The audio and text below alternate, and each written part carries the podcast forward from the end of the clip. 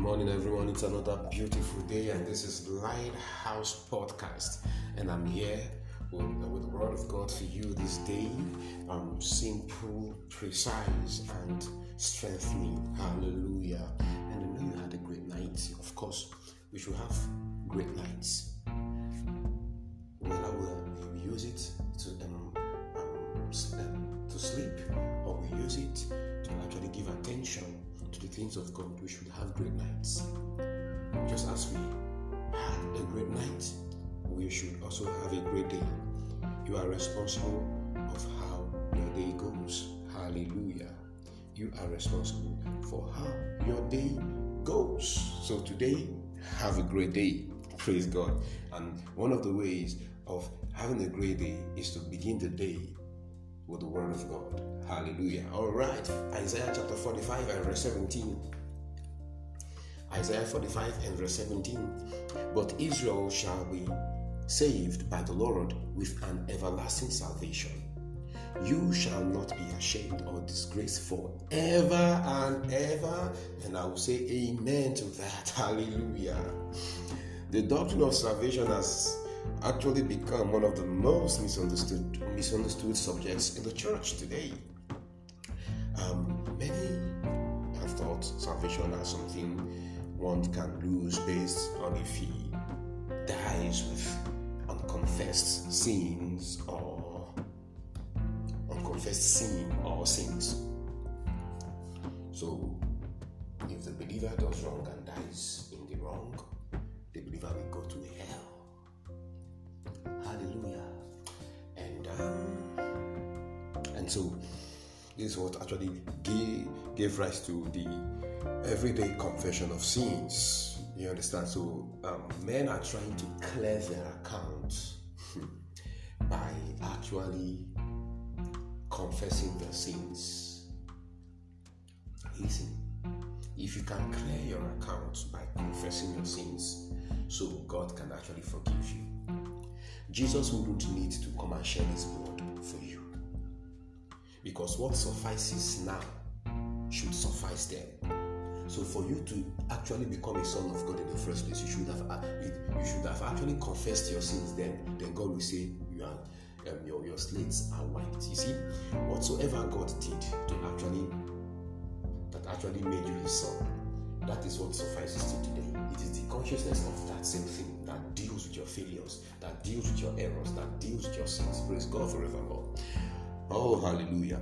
So um, there is no wisdom in, in, in this school of, of thought that if someone dies with an unconfessed sin or sins, he would lose his salvation.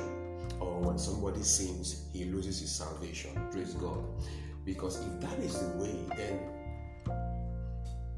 then um, right doing should have actually earned us salvation.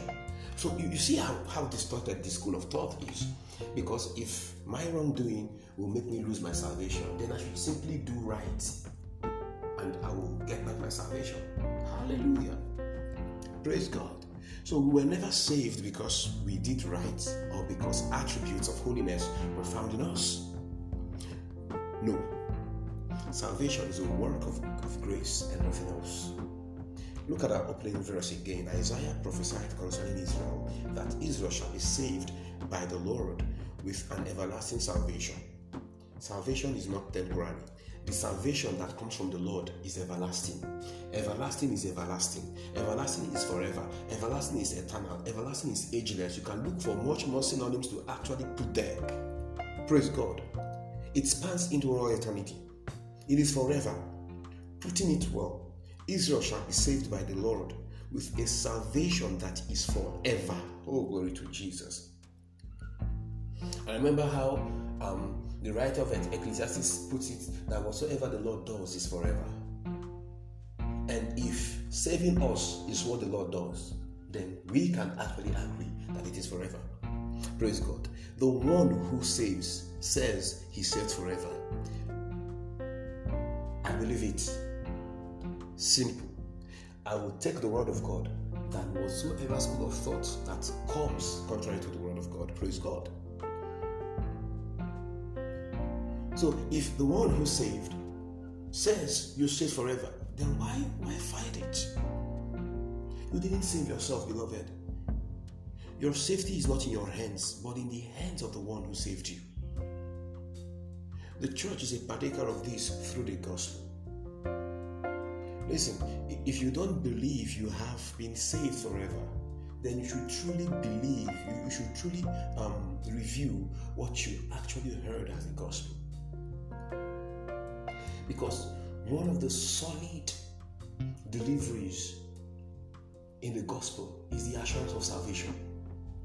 When men hear of it, it's the assurance of salvation. It is something that is greatly emphasized. You go and read how Peter preached it, how Paul preached it. Assurance of salvation. Praise God.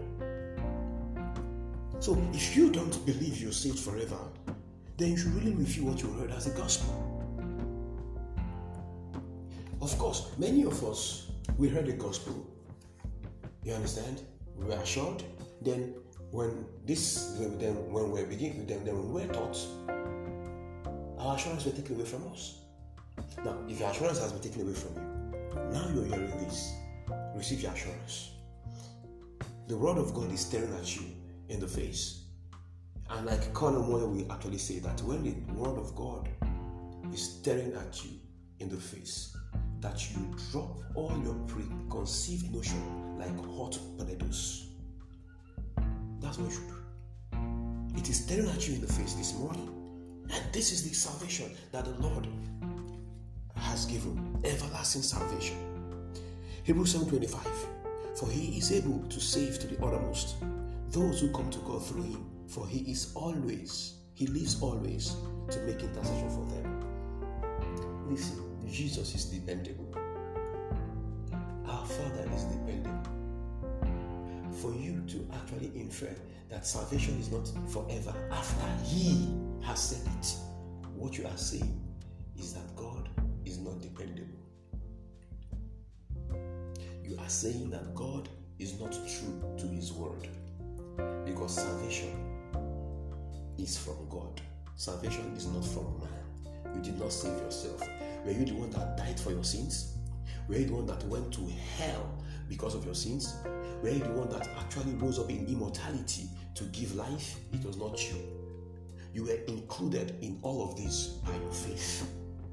All you could actually offer in all of the work of God in His Son for your salvation is your sin.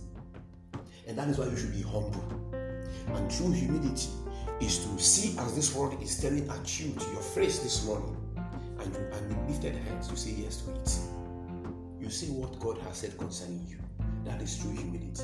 So when God says that He will save Israel with an everlasting salvation, that prophecy has been fulfilled in Christ, and we have come into it as a church through the gospel. I can now say, I am saved forever.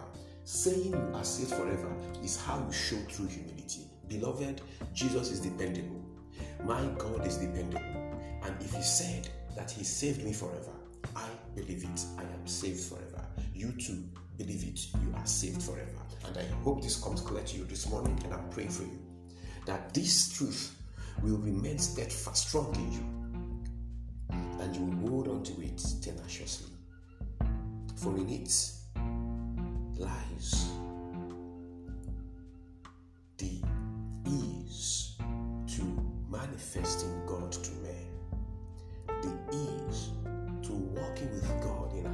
And I'm praying for you that you will be filled with the knowledge of God's will in every wisdom and spiritual understanding. In the name of our Lord Jesus, Amen. God has blessed you, and this is still me, Pastor Jukes, the pastor of the Lighthouse Mission, over in Imo State, Nigeria. Keep sharing, keep following, keep listening, and you have a wonderful day. God bless you.